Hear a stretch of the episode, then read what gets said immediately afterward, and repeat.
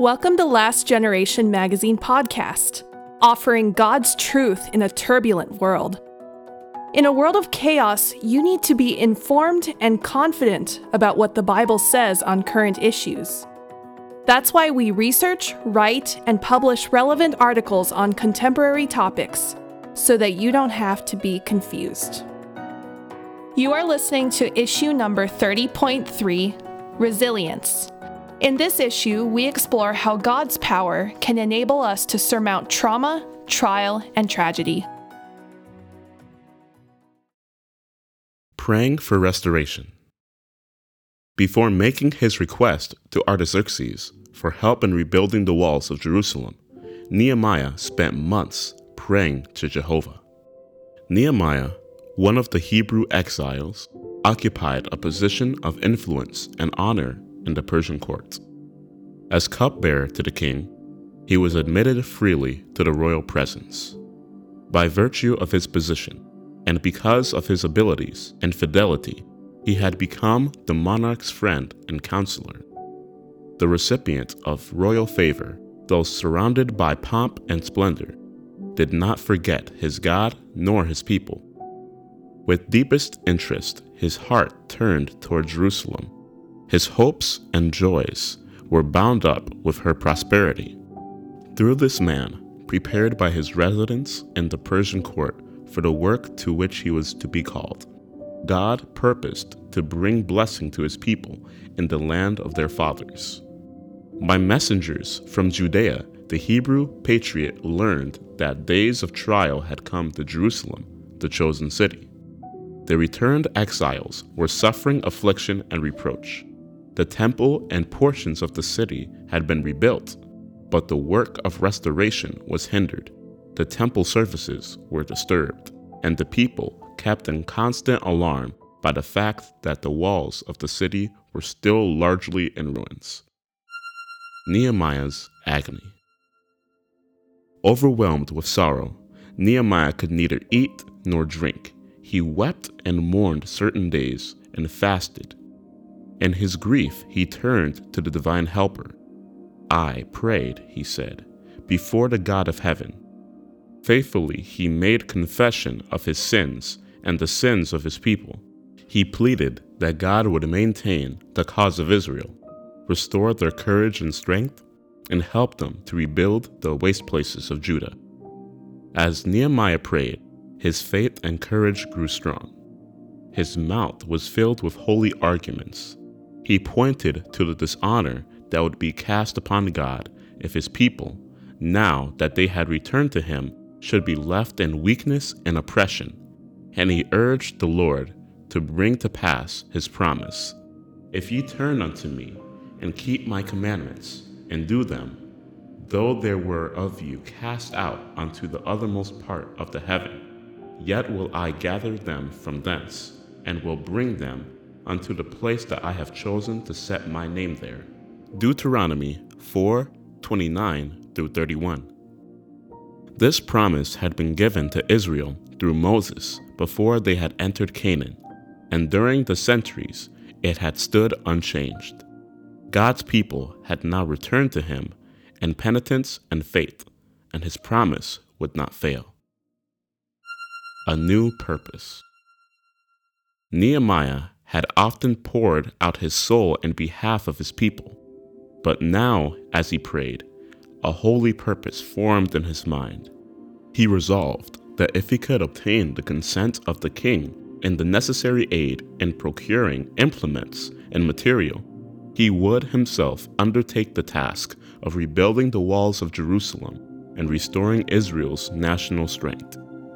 And he asked the Lord to grant him favor in the sight of the king, that this plan might be carried out. "Prosper, I pray thee, thy servant this day," he entreated, "and grant him mercy in the sight of this man." For months, Nehemiah waited for a favorable opportunity to present his request to the king. During this time, though his heart was heavy with grief, he endeavored to bear himself with cheerfulness in the royal presence. In those halls of luxury and splendor, all must appear lighthearted and happy. distress must not cast its shadow over the countenance of any attendant of royalty. But in Nehemiah's seasons of retirement, concealed from human sight, many were the prayers, the confessions, the tears heard and witnessed by God and angels. The King's Inquiry. At length, the sorrow that burdened the patriarch's heart could no longer be concealed. Sleepless nights and care-filled days left their trace upon his countenance. The king, jealous for his own safety, was accustomed to read countenances and to penetrate disguises, and he saw that some secret trouble was preying upon his cupbearer. "Why is thy countenance sad?" he inquired, "seeing thou art not sick?" This is nothing else but the sorrow of heart. The question filled Nehemiah with apprehension. Would not the king be angry to hear that while outwardly engaged in his service, the courtier's thoughts had been far away with his afflicted people? Would not the offender's life be forfeited? His cherished plan for restoring the strength of Jerusalem, was it about to be overthrown? Then, he writes, I was very sore afraid. With trembling lips and tearful eyes, he revealed the cause of his sorrow. Let the king live forever, he answered. Why should not my countenance be sad, when the city, the place of my father's sepulchres, lieth waste, and the gates thereof are consumed with fire? A quick plea to heaven. The recital of Jerusalem's condition awakened the sympathy of the monarch without arousing his prejudices. Another question gave the opportunity for which Nehemiah had long waited. For what dost thou make request? But the man of God did not venture to reply till he had sought direction from one higher than Artaxerxes. He had a sacred trust to fulfill in which he required help from the king, and he realized that much depended upon his presenting the matter in such a way as to win his approval and enlist his aid.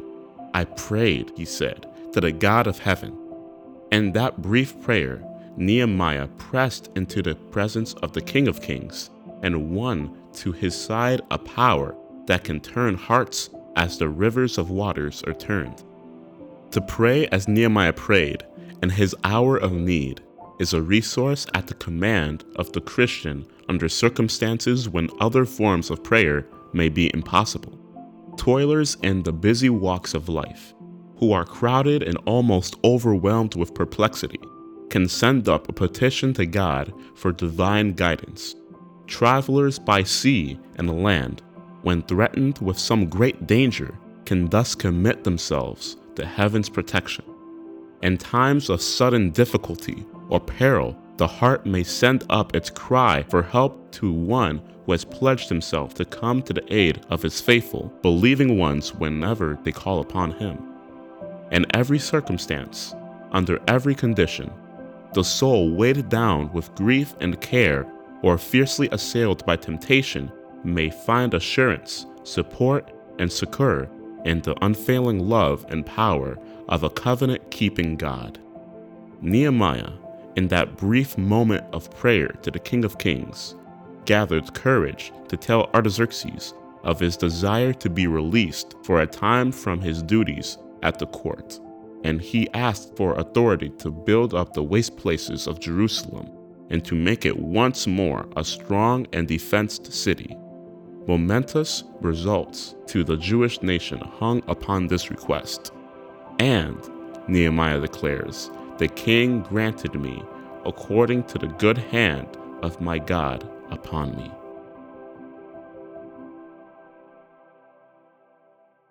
Thank you for listening to this Last Generation Magazine article. For more of our timely and biblical resources, including our print and digital editions, please visit our website at lastgen dot net. That's L-A-S-T-G-E-N dot net. Join us again next week for more of God's truth in a turbulent world.